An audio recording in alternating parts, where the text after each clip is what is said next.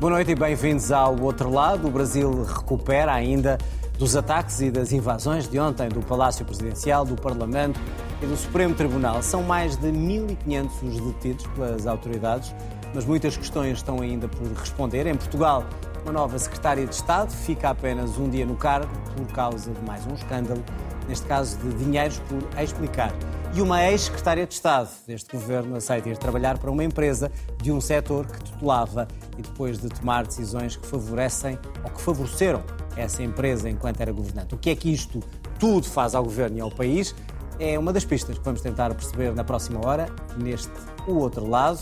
O debate da semana, como sempre, com o João Taborda da Gama, o Paulo Pedroso e a Ana Drago. Boa noite aos três, bem-vindos. Bem-vindo também a si, aí em casa, já sabe, pode depois ouvir este programa em podcast na RTP Play, no Spotify e também na Apple. Vamos então olhar para os assuntos desta semana e começamos por essa situação ainda em vias de ser resolvida, a situação do Brasil, 1.500 pessoas uh, detidas, umas para serem interrogadas, outras acabaram mesmo por ser presas na sequência do ataque contra os três poderes do Brasil. A polícia fechou também já todos os acampamentos de protesto dos apoiantes de Bolsonaro.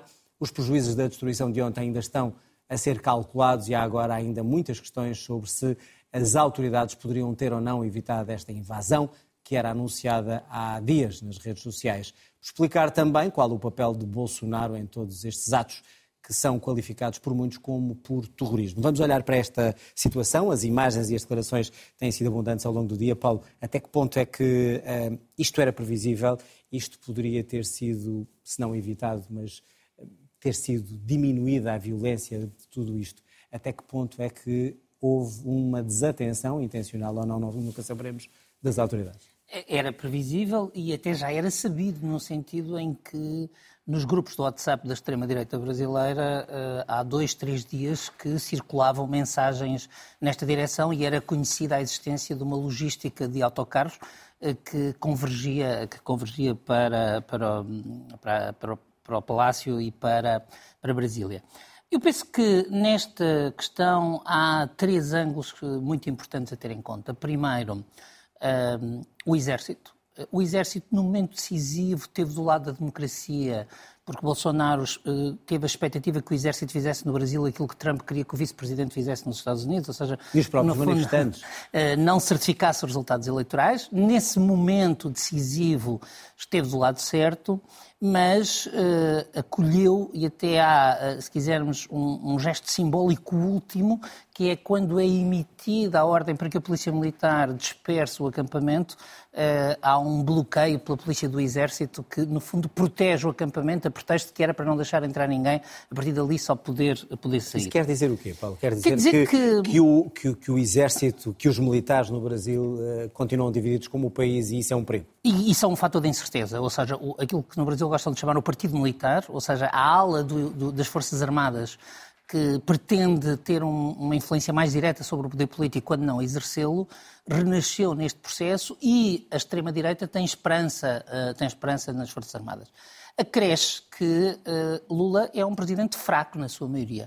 Uh, e nós também tínhamos assistido na última semana a esta diferença entre o seu ministro da Defesa, que a quem tinha sido pedido que tratasse de desmantelar estes acampamentos e que teve reações de simpatia, até dizendo que chegou a dizer que tinha amigos e, e, familiares nos acampamentos, e o Ministro da Justiça que já pretendia ser implacável. Num certo sentido, Uh, houve na última semana uma divisão dentro do governo sobre como lidar com este, como lidar com este fenómeno. Por isso podemos olhar também para uma certa cumplicidade uh, Esse por é omissão? Plano. Ou... Penso que é um plano adicional a este, porque com o que sabia, com eh, o facto de saber que iria haver esta convocação e com a existência, convém sublinhar, de uma guarda presidencial, ou seja, um batalhão do, do Exército que uh, tem como missão a, a, proteção do Palácio Presidencial e do Presidente em geral, uh, este, isto só chegou a este ponto pela inação, quer da Polícia Militar, que é a polícia dependente da administração,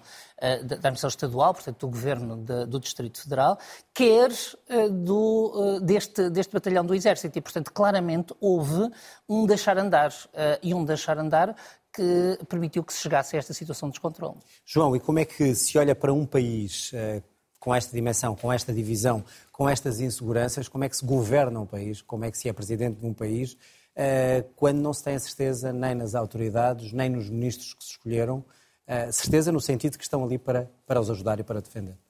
Bem, é também nestes momentos que os líderes se afirmam e, portanto, ter um evento destes no início de um mandato é algo que pode ser eh, não desejado por Lula, mas que pode ser revertido em seu favor do modo como gira a situação a partir de agora. E, portanto, isso parece-me pode ser um evento que vai capitalizar e que vai, sobretudo, retirar apoio bolsonarista a fações mais moderadas ou a fações ou a pessoas que apoiaram no sentido da escolha entre dois males, etc., que houve muito no Brasil. Mas até que ponto é que, evento... é que a presidência não está uh, cheia de minas não, por causa está, dos acordos que fez? Está cheia de minas, o país está dividido, etc. Mas um evento com, como este, com estas características, limpa aqueles que estavam no campo anti-Lula por mera por um conjunto de situações e tem-se visto reações nos últimos dias nesse sentido e, portanto, isso, de certo modo, fortalece, eh, fortalece a presidência, fortalece a figura do presidente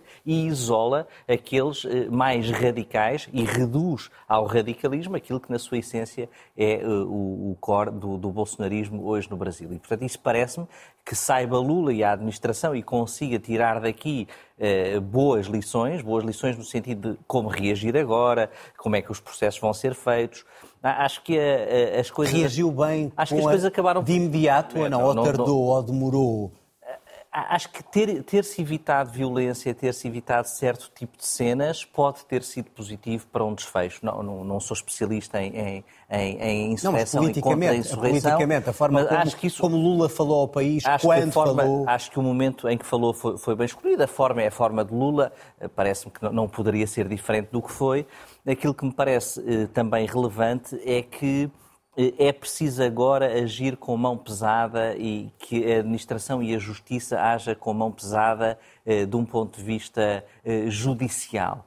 Eh, os, os, três tribunais, o Supremo Tribunal Federal, STJ, o Supremo Tribunal Militar e o Supremo Tribunal Eleitoral, fizeram uma declaração a dizer isso mesmo, a dizer estamos aqui para aplicar a lei, as leis vão ser aplicadas, as leis brasileiras, que é uma, uma expressão interessante, ainda não percebi qual é que é o significado dessa escolha semântica, porque as leis é óbvio que são as brasileiras, mas é, será que é por Bolsonaro estar fora, dizer que será julgado no Brasil, se for legal, não, não sei, é, é, há de haver interpretações sobre isso mas aquilo que, que, queria, que queria dizer sobre isso é que uh, isso, Lula tem uma hipótese de com isto marcar, uh, marcar uma posição uh, perante o mundo e perante o Brasil, dizendo não, isto não se pode repetir e, e, portanto, usar isto também como um exemplo daquilo que, não de fraqueza, mas de força e não quero com isto dizer que tenha de ser mais força com expressão física. Acho que a coisa acabou por ser bem gerida. Aquelas pessoas estavam ali há muito tempo, havia uma cumplicidade com os militares que já foi eh, profundamente documentada.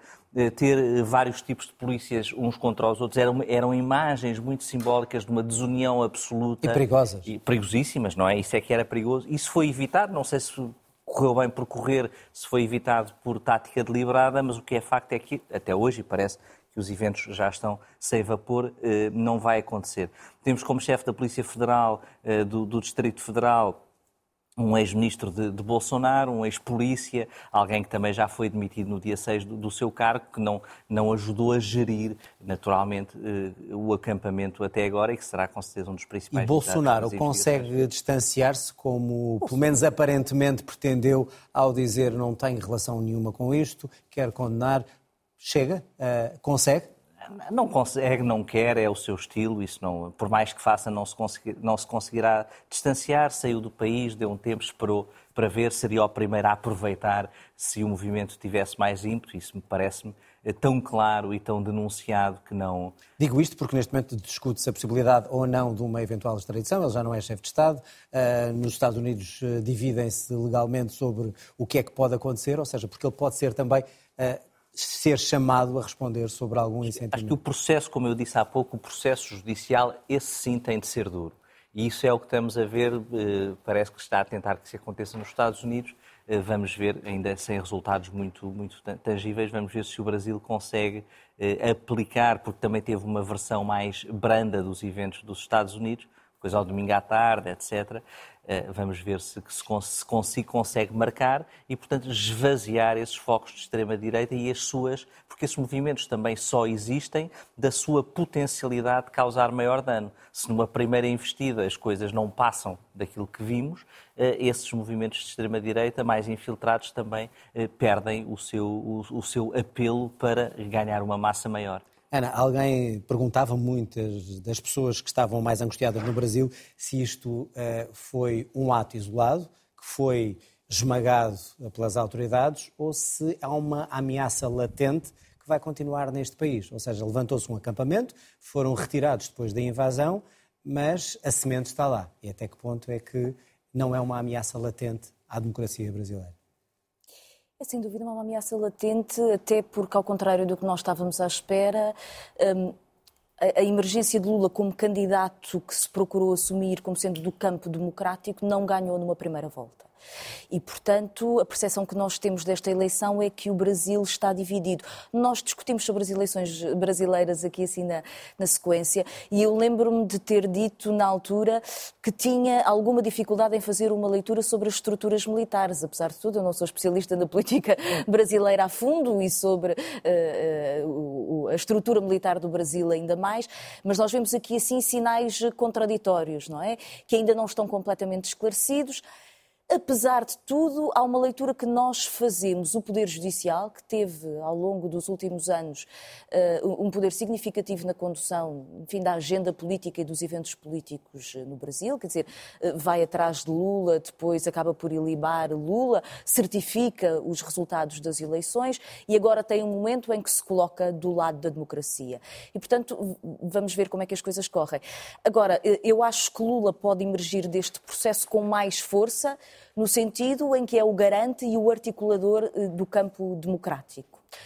Eu acho é que nós temos que fazer uma leitura um bocadinho também, quer dizer, eh, fazer uma, tirar algumas lições do que está a acontecer, porque a semelhança com aquilo que aconteceu eh, no Congresso dos Estados Unidos é tão grande que há um momento em que nós temos que perceber que o guião está escrito e que há uma leitura que tem que ser feita, ou seja, quem ao longo dos últimos anos foi fazendo uma argumentação de que havia uma equivalência entre, eh, entre o campo da esquerda democrática eh, e o campo deste populismo de extrema-direita, vê-se agora o, o que é que acontece. E, portanto, percebemos que a extrema-direita populista, quando chega ao poder, eh, coloca-se no campo da democracia como apenas uma, uma expressão de intenções e um programa político, e quando chega ao poder não admite a sua derrota. E, portanto, nós temos duas tentativas de golpe de Estado por mobilização dos campos de apoiantes que acontecem uh, no contexto americano. E eu acho que nós temos que tirar algumas lições para aquilo que acontece na política europeia, porque nós não estamos imunes da emergência dessa extrema-direita populista. E até que ponto é que um, ehm, Bolsonaro perderá. Uh nos Estados Unidos ou no Brasil, a influência que tem sobre estes milhares ou milhões de pessoas que depois se comportam desta maneira. Nós vimos o que aconteceu e fazendo o paralelismo com Trump. Uh, as pessoas começaram a pensar que ele estava a perder importância e de repente vemos Trump quase a coordenar a escolha de um speaker uh, nos Estados Unidos, no Sim, Congresso. Mas movimentos contraditórios. Certo, mas até é? que ponto Trump é que consegue ou não consegue a minha pergunta é o Bolsonaro suas, perderá perderá esta força? Eu, eu, acho que é difícil perceber exatamente o que é que acontece, não é? De, tudo depende. Se Bolsonaro regressar ao Brasil para ser julgado, eu creio que ele faz aquilo que fez sempre, que é a tentativa de, de se transformar numa vítima do processo e de chamar os seus apoiantes. Agora, o que nós temos também que perceber neste processo do Brasil é que estruturas estiveram por trás da convocação desta manifestação e da sua organização. Isso é absolutamente determinante, ou seja, não houve um conjunto de apoiantes apenas pelas redes redes sociais que trocaram mensagens e resolveram encontrar, se não foram alugados, foi marcado o dia, foram alugados autocarros. E, portanto, há uma estrutura organizativa que é preciso perceber e que é preciso ter, ter como dizia o João, mão forte nessa, nessa estrutura, não é? Muito bem, rapidamente, e para fecharmos a questão do Brasil, que não se fecha, porque será assunto provavelmente nas próximas semanas, como diria alguém, e se a moda pega, no mau sentido, ou seja, acontece nos Estados Unidos, agora acontece no Brasil, a Ana estava aqui a deixar o, o alerta, Uh, isto era um fenómeno que poderíamos ver na Europa. É curioso ver que aqueles líderes dos partidos mais identificados com este tipo de populismo foram os primeiros a reagir, a dizer eu condenaria. Uh, seria mesmo assim? Poderemos viver uma situação destas? Poder, podemos. Eh, não é o cenário de tendência neste momento, julgo por duas razões essenciais. Nós estamos mais habituados a ter uma política ideológica e, portanto, a polarização está mais interiorizada nas regras do sistema. Uh, havendo o risco de se desequilibrar, o que nós tivemos, quer nos Estados Unidos, quer no Brasil, e temos muito na América Latina, é uma falta de tradição. No caso dos Estados Unidos, tradição de relação com a polarização, assumia-se que os dois partidos eram muito próximos. No caso da América Latina, falta tradição de uma polarização gerida que, eh, digamos, que leva a este tipo de clivagens extremas e ao risco, e voltamos ao princípio, no, na América Latina há sempre presente o perigo da intervenção militar. Os, as Forças Armadas Europeias, com algumas exceções, Portugal, a que Portugal pertenceu durante muito tempo, as Forças Armadas Europeias não têm uma tradição de intervenção política e sem Forças Armadas este tipo de, de acontecimentos são, são meramente episódicos.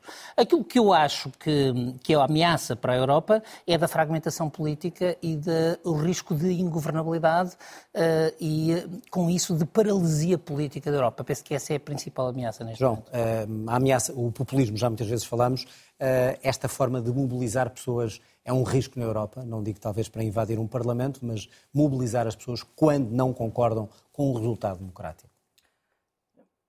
Penso, penso que não, pelas razões que o Paulo, que o Paulo adiantou. Uh, tivemos na Europa alguma manifestação disso daquilo que pode ser isso ou do que podemos esperar nas manifestações anti-Covid. Acho que é o fenómeno social mais recente e mais antissistema e mais organizado e desorganizado, ou seja, inorgânico, mas organizado, que vivemos e, foi, de, e foi de, maneira diferente. Não parece que seja um risco. Essa, não parece que seja um risco. Há outros riscos, se calhar até bem piores, porque por exemplo? nos resultados de, de, uma institucionalização maior, etc., e de um percurso por dentro do sistema do que um percurso por fora do sistema. Ana, quando olhamos, por exemplo, para uma Itália, em que é um exemplo talvez paradigmático disso, e quando vemos uma uh, Primeira-Ministro que uh, tinha como herói Mussolini, que também tem um tipo de discurso que vai a esse ponto, até que ponto é que poderemos ter, numa derrota de um desses governos ou de um desses partidos, uma revolta. Eu, eu, não acho que tenhamos uma coisa semelhante ao que aconteceu no Brasil ou, ou, nos Estados Unidos. Acho que nós temos outra coisa. Nós temos um processo em que a extrema-direita está à frente de violência política. Nós tivemos a morte de uma deputada britânica às mãos de um, de um, de um militante de extrema-direita, tivemos a morte de um político alemão uh, pela mesma razão, tivemos uma tentativa de golpe de Estado de extrema-direita na Alemanha ainda há algumas semanas atrás e nós temos um fenómeno de uh, imersão das forças forças de segurança eh, por correntes de extrema-direita. E, portanto, não acontece da mesma forma, mas levanta riscos para a democracia. E, portanto, nós temos que perceber, numa leitura do cenário europeu, a extrema-direita, organizada como está, com a argumentação que faz de que eh, no quadro da democracia tem que ser aceite, vai eh, introduzindo o seu veneno através das redes sociais, através da sua, é isso, da, forma como se vai infiltrando nas forças de segurança e também nas forças militares, em que nós temos que ter cuidado. E, portanto, a leitura que, que eu acho que muitas vezes se faz na Europa de que extrema-direita acontece, institucionaliza-se, há uma dimensão de normalização. Não. Há um risco real de aumento de violência política que coloca em campo um processo que verdadeiramente nós sabemos como é que pode começar, mas não sabemos como é que termina. Bom, vamos olhar então para Portugal e para o que aqui aconteceu no final da última semana e início desta. Mais um caso a embaraçar o governo. A Secretária de Estado da Agricultura, Carla Alves, apresentou demissão um dia depois de ter sido nomeada para o cargo. Carla Alves tem contas bancárias arrestadas na sequência de uma investigação ao marido. O Primeiro-Ministro foi ao Parlamento no dia da moção de censura defender a sua escolha, ou a escolha do seu governo, e que nada havia a apontar. Mas depois das palavras do Presidente, mais uma demissão acabou por ser inevitável e mais um caso para o Governo. Vamos talvez escutar o que diz o Primeiro-Ministro no Parlamento e depois o Presidente. É evidente que é um peso político negativo. As pessoas devem, quando avançam para determinados lugares, fazer um autoescrutínio. Um autoescrutínio, dizer, uh, eu não tenho nada que legalmente seja contra mim. Não tenho. Agora, isto diminui uma força política ou não diminui?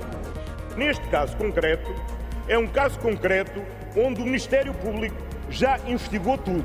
Acusou uma pessoa e só uma pessoa. Então e vamos ser nós? Vou ser eu? a substituir-me ao Ministério Público e vou demitir a mulher de alguém porque o marido é acusado. A demissão acabou por acontecer algumas horas depois. João, porquê é que volta a acontecer? Ou seja, depois eh, do que aqui discutimos, depois do que o país viu sobre os casos com eh, vários secretários de Estado e ministros e levou a uma remodelação, ou o que queiramos chamar. E de repente é nomeada mais uma secretária de Estado e há mais um caso. Ou é daqueles casos em que quando alguma coisa pode correr mal, corre, corre mal, ou então é incompreensível. É incompreensível da parte da própria pessoa que neste contexto não faz ou esse exame de consciência que o Presidente manda, ou um exame de bom senso uh, para a assunção de cargos políticos, de quem a convida e de quem sabe. Uh, aliás, aquilo que se passa com, com, o marido desta pessoa era conhecido, e tanto que era conhecido que foi comentado no Parlamento. E, e se isso não é um facto, que no contexto em que o Presidente fez aqueles avisos, em que diz que, havendo uma maioria absoluta, este governo apenas pode sussurrar por incompetência sua, por desorganização, por soberba, é nomeada para um cargo alguém eh, que tem claramente todos os os indícios em termos de, de política e de bom senso de que a coisa não vai correr bem neste contexto, sobretudo. Neste contexto, sobretudo, naquele contexto daquelas nomeações, daquela remodelação, parece que é uma provocação. Não é uma provocação, mas parece que é uma provocação. Se fosse uma provocação, tinham-na mantido no cargo, não a tinham deixado de ir embora. E por isso não foi uma provocação. Portanto, excluindo isso, foi apenas uma grande uh, incompetência cruzada de quem, de quem nomeia, da própria, uh, e que não, e não depois o Primeiro-Ministro a defendê-la quando eh, já aí os dados eram evidentes, já estava sob fogo cruzado, e, Mas... e, e, com este argumento de que são as contas do marido, não são as contas dela, e depois o Presidente fala e ela demite-se. Mas aí o Primeiro-Ministro, indo ao Parlamento naquela altura, não tem outra hipótese, porque ou faz uma defesa ou a tinha deixado cair ele, não é? Não, não pode ir para lá dizer que não comenta ou dizendo vamos esperar ou dar tempo ao tempo. É, não é o estilo dele e não é o momento para o fazer ali no, no, no debate. E, e, e presumo, pelo que vi e pelo que conheço e que se vai conhecendo dele, que não devia estar muito irritado eh, com todo, com todo este caso. Agora, isto abre um precedente de, eh, de associação familiar a uma pessoa que está a ser investigada, agora vai gerar sempre demissões, ou como disse a outro propósito o secretário-geral do PS numa entrevista, cada caso é um caso. Aqui cada caso é um caso ou é uma doutrina geral?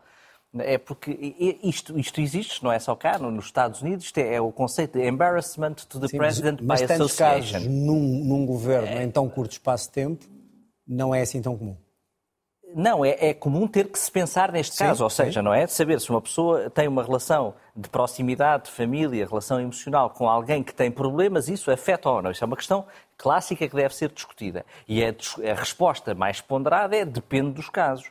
Agora, um governo que deixou cair alguém ao, ao fim de 24 horas abre um precedente sobre como estes casos devem ser tratados. E eu acho que só o fez porque vem neste contexto de remodelação e porque o Presidente diz isto. Mas isto fica um precedente, naturalmente, um precedente na, na vida política portuguesa.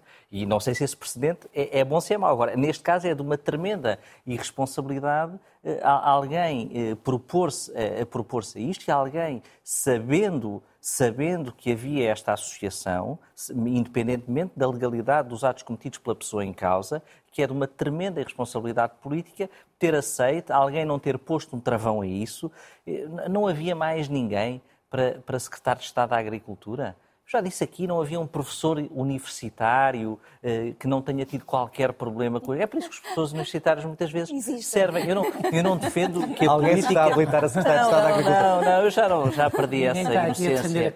Não, não, não é isso. É, ou, ou, seja, eu não defendo que a política é uma coisa de eunucos e para eunucos. Mas há momentos em que se deve ter algum cuidado nas escolhas que se faz. Isto é, não, não é preciso Já agora isto. recordo uh, o Ministro uh, das Finanças, Medina, a dizer, quando esteve a ser questionado no Parlamento, a dizer que, no caso da sua secretária de Estado, que acabou por ser afastada, não imaginam a quantidade de outros candidatos que eu recusei. Então, se aconteceu isto, o que é que se diria dos outros, digo eu? Pois, eh, não, não, não o sabemos, escrutínio que é feito. Não sabemos, mas o escrutínio, penso que vamos debater e falar um pouco disso, claro. é, é, é, um tema muito interessante e até onde é que vai e como. Ana, como é que o, o, o Governo e o Partido Socialista, mais uma vez, vai escolher eh, uma secretária de Estado que está no, no poder 24, 25 horas, foi uma hora mais que um dia, uh, depois de tudo isto, e acontece isto outra vez. É o cansaço que aqui falamos, é o desnorte, é o quê?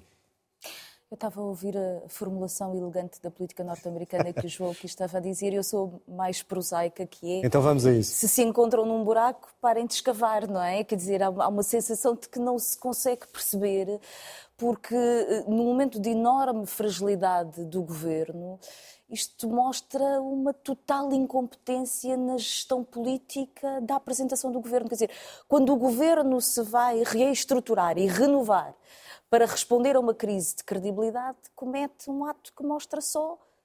Que só pode ser incompetência, não, não consigo entender. E que fragiliza diretamente António Costa porque António Costa era o homem que, na coordenação da equipa governativa, devia ter um particular cuidado na proteção das pessoas que, a partir de agora, iam assumir funções. Exatamente por todos os casos que tinham acontecido antes. E no primeiro momento, eu nem queria acreditar, quando vi a notícia, devo dizer, nem queria acreditar. No primeiro momento, há uma, uma secretária de Estado que, que se demite. E eu, eu, eu, devo dizer que eu, quando li a, a entrevista de António Costa na Visão, às vezes eu acho que ele tem uma certa razão é? em algumas coisas. Quando ele diz uh, há aqui uma bolha mediática e as pessoas não estão preocupadas com os casos e com os casinhos. As pessoas também estão preocupadas com os casos e com os casinhos. As pessoas estão preocupadas com a sua vida em resolver os seus problemas. Mas, mas o problema é esse. Esses não são o casos problema... e casinhos, são, não, não, é, são casos que, é que têm influência na gestão cima, do país. Eu acho que isto cai por cima de uma enorme sensação de mal-estar. Ou seja, de olhar para o governo e perceber que o governo não está a responder aos principais problemas que as pessoas estão neste momento a enfrentar, que é a percepção de que estão a empobrecer de mês a mês, e que é feito de um bando de pessoas que têm umas ligações duvidosas ou uns passados uh, duvidosos. E, portanto, no momento em que o governo, para conseguir aplicar a sua política, precisava de uma credibilidade e idoneidade à prova de bala, comete, uh, faz tiros no pé uns atrás dos outros. E eu acho que a responsabilidade política é de António Costa. Agora, o problema, eu creio que é o clima que se criou com as sucessivas declarações do Presidente da República que vai dando aquele ar de mestre-escola de que pode vir o chumbo uh, no final do ano. E eu acho que isso cria uma situação de instabilidade política em Portugal que eu não acho que seja Mas faz mal em chamar a atenção? Em... Sobre a má Sim. condução do governo? Sim. Não, acho que Não é a função bem. dele? Podia fazê-lo, se calhar, de uma forma até mais, mais incisiva nos seus impactos, se não tivesse adotado esta persona de comentar tudo todos os dias. O que eu não acho é que o Presidente da República possa assumir a possibilidade de uma dissolução da Assembleia da República como uma espécie de puxão de orelhas ao Governo. Eh, porque eh, há um problema de legitimidade, creio eu, nessa tomada Já vamos de, pegar na, na questão, posição. na questão do Presidente. Quero ouvir o Paulo também sobre este caso e até que ponto é que, mais do que credibilidade, até que ponto, com mais este caso, uh, António Costa e o Governo perdem autoridade, sobretudo para aquilo que estão a fazer. Momentaneamente, sim. Eh, eu creio que nós temos que. Eu creio que o governo tinha a obrigação de ter percebido que depois do que aconteceu na TAP, eh, durante um tempo tinha que ter um cuidado triplo. Eh, eu lembro-me, há, há, mais de 20 anos, houve um, um período que parecia parecido com este, que era o período das cisas dos ministros. E de repente todos os ministros, eh, digamos, todos é um exagero, mas de repente parecia que, eh, digamos, ninguém pagava CISA e, portanto, isso criou uma imagem. Era preciso, é preciso eh, cortar com isto. E aqui, eu acho que a senhora Ministra da Agricultura, se foi informada da existência do, digamos, da existência do processo. Não estou a dizer da existência de um processo judicial à, à, à Secretária de Estado, mas foi informada do contexto, como a, como a Secretária de Estado missionária disse que foi, foi irresponsável do ponto de vista político e devia assumir consequências, devia assumir consequências políticas. E o próprio António Costa, ao, ao defendê-la como defendeu, isso... não é defender, claro que tinha que defendê-la, mas ao defender como defendeu, o que é que ele teria que fazer mas... se o marido de alguém tiver um problema na justiça. Eu estou com o João no sentido de que uh, quando o António Costa entra no Parlamento só poderia fazer aquele tipo de intervenção. estou a falar do argumento, Agora, não da defesa. Uh, eu acho que não podemos ter uma teoria geral sobre uh, responsabilidade política por, por processos judiciais de outros. Ou seja, cada caso tem circunstâncias que precisam de ser analisadas circunstâncias do caso e circunstâncias do, do momento e Mas circunstâncias um claro. da função. Agora, este é um caso claro num contexto claro. Uh, e, e eu penso que António Costa deveria ter dado, desde logo, sinais de que era preciso um cuidado especial uh, uh, neste, neste tipo de recrutamentos que pode não ter dado, mas, sobretudo, uh, uh, aquilo que está a falhar, e voltaremos a isso a seguir, mas aquilo que está a falhar, uh, o Presidente da República tem razão quando fala do autoescrutínio. O que está a falhar é que o primeiro responsável pela, pelas condições políticas para assumir um lugar é a própria pessoa que é convidada. E a pessoa que é convidada, aqui neste caso surpreende que a pessoa que é convidada não, não tivesse a noção. Um governo de tantas Não, não, mas eu não estou a desculpar. Estou, erradas. a ver, eu não estou a desculpar, estou a dizer e, de algum modo, isto prende-se, por exemplo, com a leviandade com que a Secretaria de Estado do Turismo viola a lei. Sim. Eh, o que acontece é que parece que atualmente há titulares de cargos políticos que não, não sentem que tenham nenhum tipo de responsabilidade. Já vamos política. até porque quero discutir convosco o modelo. João, a questão do Presidente da República. O Presidente da República está uh, a atuar bem, uh, devia ir mais longe, ao forçar, ao chamar a atenção do Governo e, e ser mais duro como está a ser, do que, por vezes, muita oposição acho que o Presidente da República aqui esteve bem, foi claro e disse que aquela senhora tinha que se ir embora e que... Forçou a demissão. Forçou a demissão, ou pelo menos foi muito claro quanto a isso. Não sei se, qual é que foi o grau de articulação ou desarticulação, mas foi claro perante os portugueses de que aquela situação não era uh, tolerável. E, e as consequências foram tiradas e o Governo obedeceu porque o Presidente podia ter dito aquilo e o Governo não ter obedecido. E o Governo obedeceu e isso, isso é relevante e, e parece-me que o Presidente assim eh, se credibiliza eh, dentro do seu estilo junto dos portugueses, que às vezes dizem que fala muito, mas que não, não diz coisas sobre questões concretas. Aqui disse e eh, teve uma consequência. Está a ter um papel mais eficaz no controle do Governo do que a própria oposição? E a desculpa não pode ser a maioria e a minoria? Acho que está a ter um papel mais interventivo e a, e a, oposição também está a ter um papel, está a ter o seu papel, que está cada vez a, solidificar-se mais e a crescer. Eh, e a crescer. Isso parece-me que é uma que andam em paralelo, andam em paralelo, não, não estou a dizer articulados, mas andam em paralelo, como, como deve ser, Vamos olhar para o modelo, mas, eh, Paulo, só não falámos sobre a posição do, do Presidente. Uh, está, já ouvimos a Ana, já ouvimos o João, está a fazer o que deve fazer ou, ou ou está a ir, ou deveria ir ainda longe demais? Não, mais eu, longe? Eu penso que o Presidente teve mais um episódio desta sua nova fase, que de algum modo abriu 1 de janeiro. É o outro Presidente. De tutor do Governo. É o outro Presidente e, portanto, ou não? Fundo, é o outro Presidente. Eu acho que ele estava a preparar o caminho, já o disse aqui. Eu acho que em coisas que pareciam... Uh, estranhas, ele estava a preparar o caminho, mas finalmente Levava encontrou... Levava o governo ao colo anteriormente. Mas, mas ao mesmo Era tempo uma, ia dando uns ralhetes, uns pequenos ralhetes. Agora, eu acho que ele encontrou o caminho. Marcelo Rebelo de Sousa está a portar-se um pouco como se fosse o mais adulto do que o Primeiro-Ministro, o mais adulto do que o Governo, o tutor do Governo. E o modo como interveio, neste caso, foi, eh, foi paradigmático disso, eh, que é uma palavra e o jovem eh, comporta-se.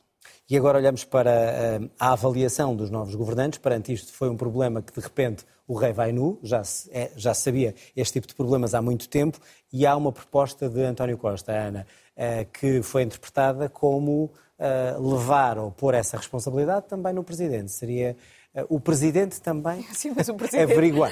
Marcelo Rebelo de Sousa nessas coisas. Mas faria sentido um Presidente ser corresponsabilizado? Claro que não. Foi o que ele disse imediatamente. Foi que isso era um regime, um regime presidencialista e ele não tem nada a ver com essas nomeações. Não Portanto, tem que, percebes não porque é que António Costa propõe este modelo? Claro, é a tentativa de o corresponsabilizar e, portanto, de, na eventualidade de um caso destes voltar a acontecer, eh, não ter a oposição do Presidente da República. Na verdade, é isso que está a tentar fazer. E qual é o modelo, então, que, que, que se deve encontrar uh, para evitar este caso?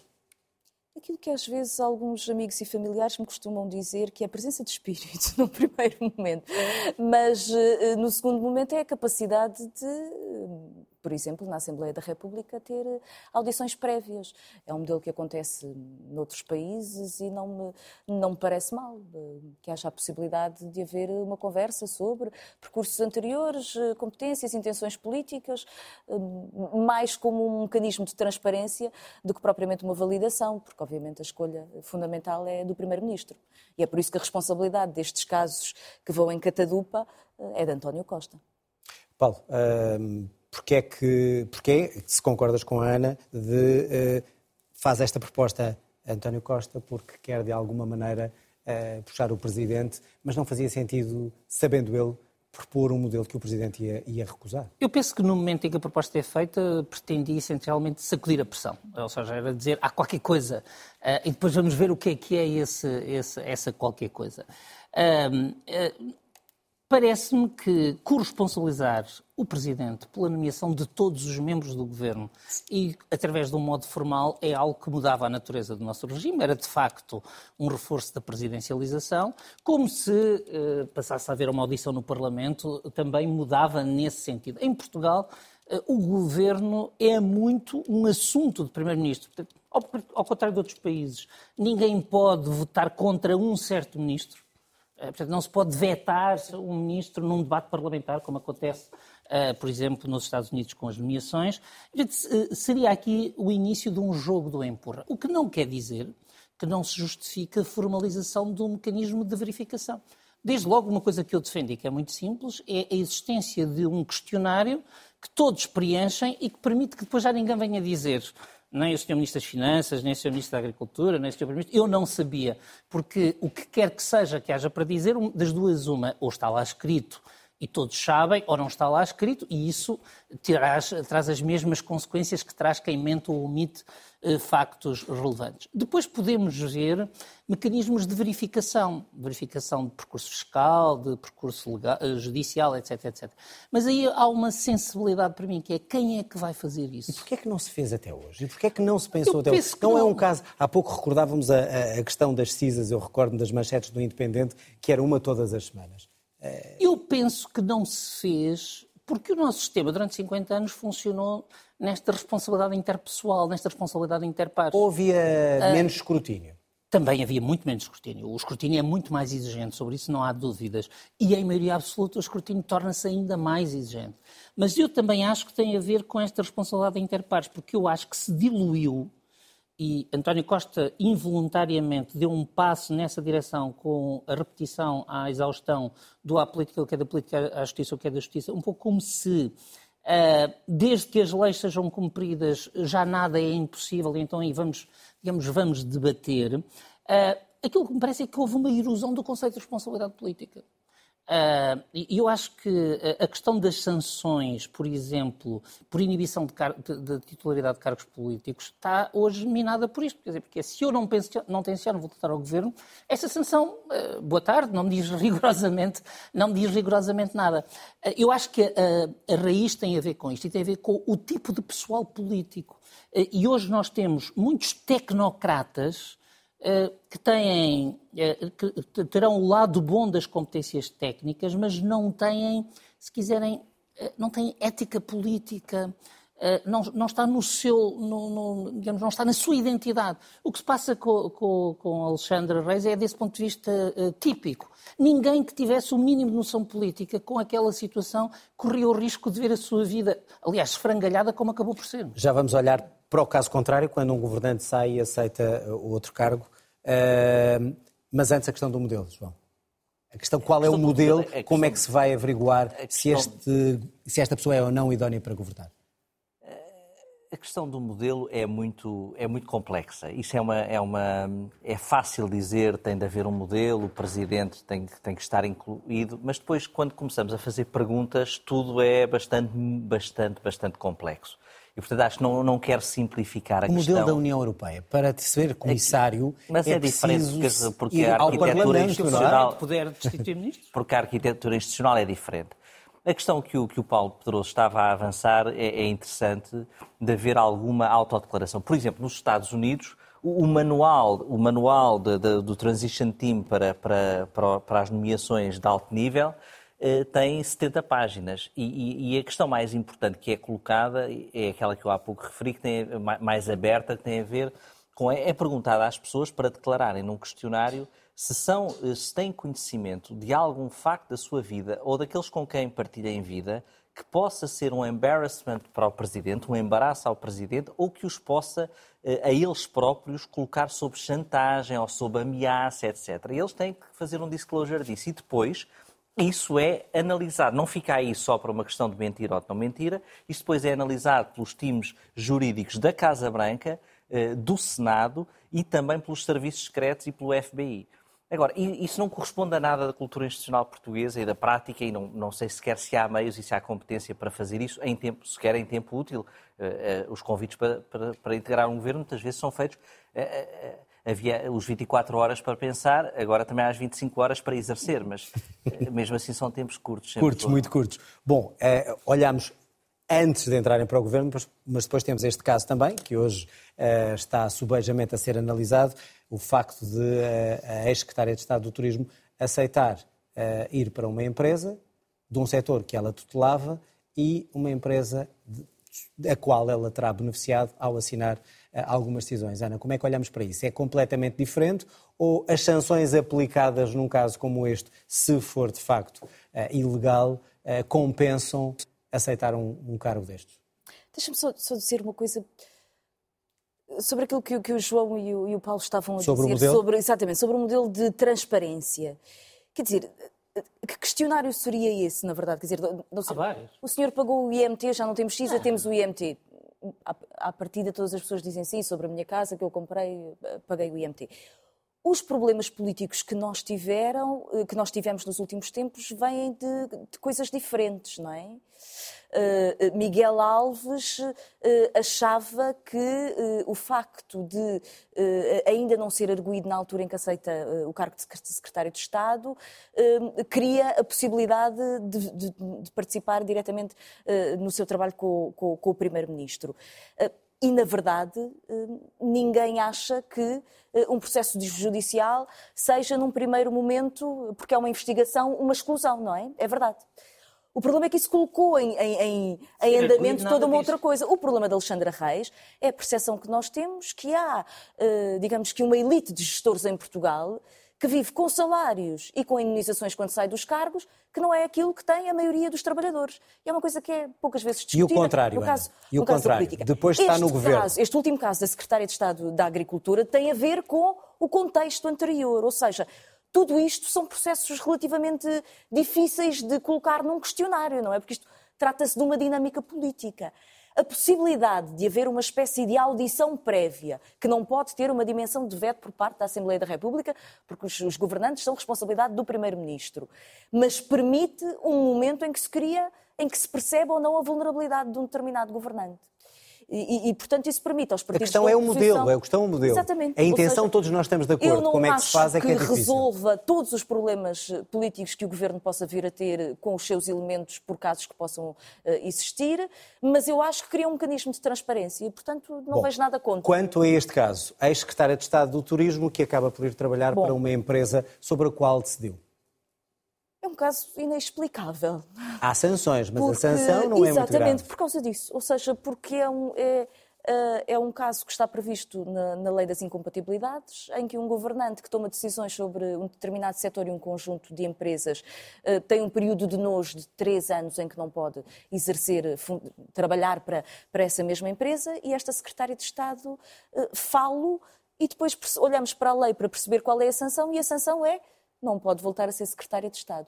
E de facto há um momento aqui de pura perplexidade, que é mas, como é que há aqui uma tentativa de uh, impedir que um determinado governante vá beneficiar uma empresa em relação à qual a seguir vai trabalhar, uh, e depois não há um mecanismo de sanção que permita, de facto, apurar, enfim, é isso, impor sanções.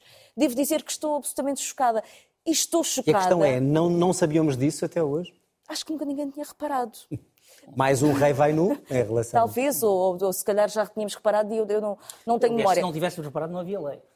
Nós já, já, se fez lei, não, já se houve, houve, antes. Sim, mas houve casos anteriores, eh, ministros das obras públicas que foram trabalhar para as empresas às quais deram grandes empreitadas, nós isso bem conhecemos, e criou-se este mecanismo. Agora, que a sanção não funcionasse, é que eu acho que nós não Cria-se um mecanismo com uma uh, sanção reparado. destas? E mais, que a secretária de Estado diga, com enorme naturalidade que é, é, normal que eu volte ao setor privado, com certeza.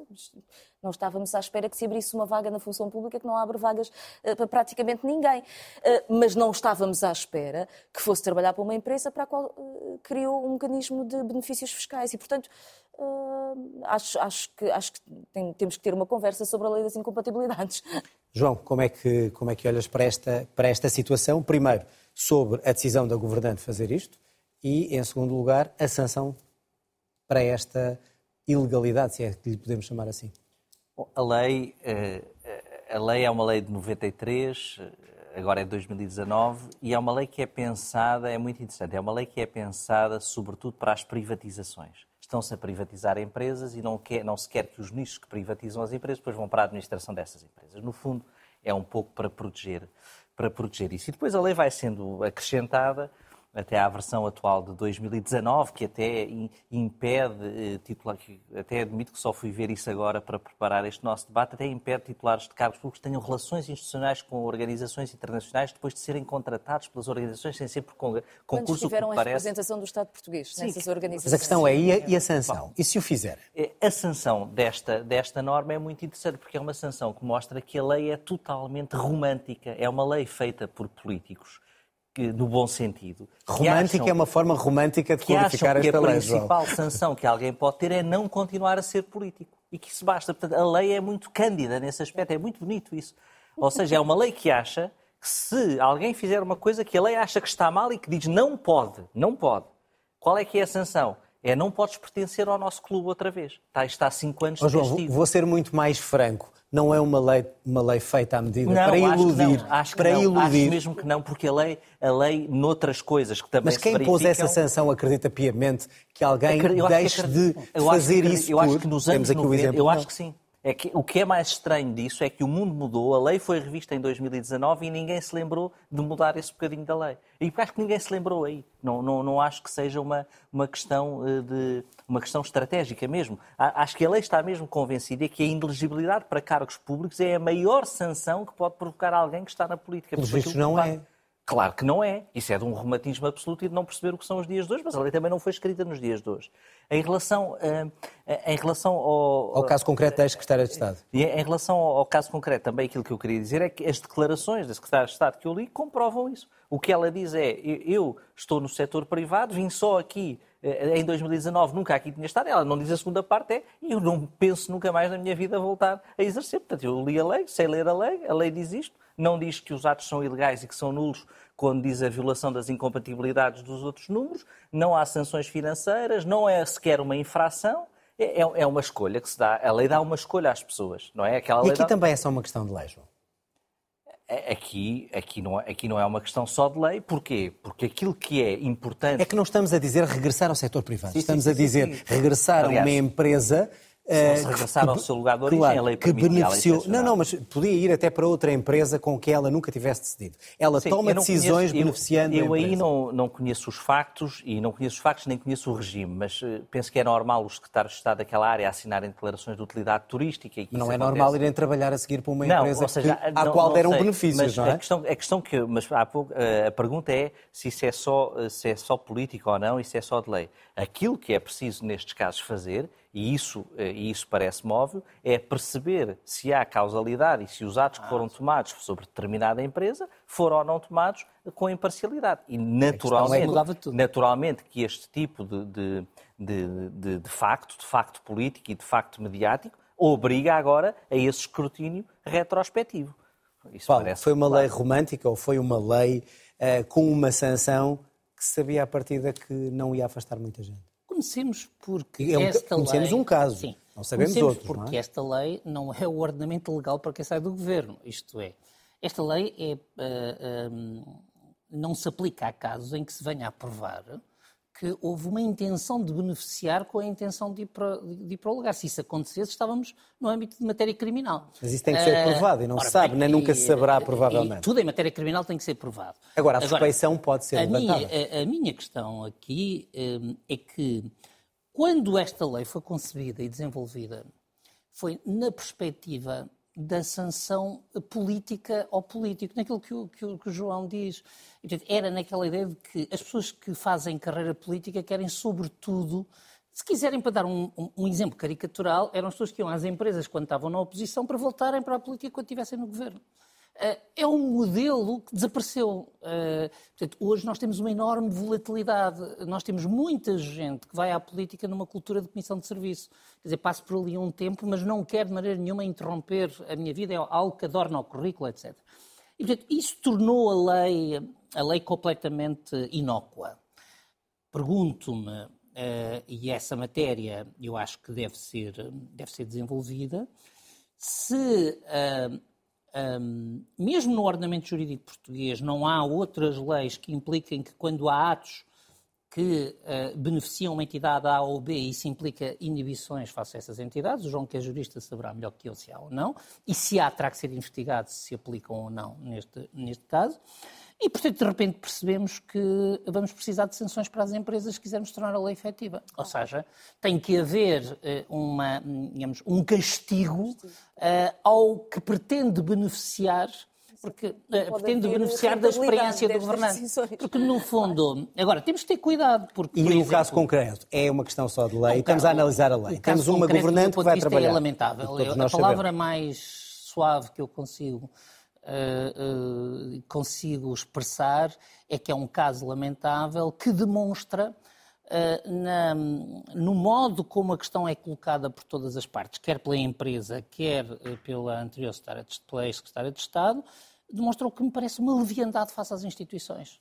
E acho que essa é a parte preocupante quando nós vemos todo este universo das últimas semanas é que parece que há muita gente hoje no exercício de funções políticas que é muito leviano face às instituições. E perante tudo isto temos 5 é minutos e tem que ser muito rápido. A descolagem da realidade, não é? Há uma, há, não, há uma, há uma Tem que ser muito rápido, uma, Ana. Uh, perante tudo isto e com o que está a acontecer no Governo e com todos estes casos, uh, tem o Governo um ano para provar que está no caminho certo ou não, como fazendo jus de uma manchete de um jornal sobre as intenções do Presidente. Ou seja, o Presidente deu avisos, deu correções e agora o Governo vai ter que provar durante um ano. Poderá Marcelo daqui a um ano fazer uma avaliação sobre se o Governo está no caminho que, que é o mais correto? A questão é se o Governo consegue criar as condições políticas para uh, conduzir a sua governação. Agora, há uma coisa que, que, que eu acho que não pode haver uma ambiguidade no debate político e no conflito político durante o próximo ano que é esta percepção que nós temos que uh, Marcelo aproveitaria qualquer momento de fragilidade do governo para acusar de fragmentação, de instabilidade, uh, desde que houvesse no espaço político uma alternativa consolidada à direita que pudesse assegurar o governo ou, eventualmente, a possibilidade de um bloco central, como, na verdade, o, governo, o Presidente da República enunciou essa vontade durante as últimas legislativas. Rápido, Ana. Essa, essa orientação política por parte do Presidente da República, eu acho que deve ser combatida de forma muito clara. Há uma maioria, há um, Primeiro-Ministro que se apresentou a eleições e conseguiu uma maioria para o Partido tem que Socialista. Avançar, senão e não tem que governar. João, está ou não, uh, Marcelo, com, como costuma dizer, com uma rédea muito curta no próximo ano com este governo? Eh, até que haja uma alternativa. E se o governo não mudar de rumo, poderá ter uma atitude mais forte. A rédea está mais curta e este presidente não desprezará eh, qualquer hipótese de transformar essa rédea mais curta num bom eh, número de, de salto e de hipismo. A mesma coisa, Paulo. O Só governo, para terminarmos mesmo. O governo está, sobretudo, sob uma pressão que tem que conseguir sacudir. Ou, ou consegue sacudir, ou tudo evolui, como, como, estão, como estão a dizer. Creio que até às eleições europeias o governo ou consegue mudar a imagem ou tem um problema sério. Muito bem. Obrigado aos três, cá estaremos na próxima semana. Obrigado também a si. Termina aqui o outro lado. Pode rever o programa na RTP Play ou então, agora também, finalmente, já em podcast na RTP Play, Spotify e Apple Podcast. Boa noite, boa semana.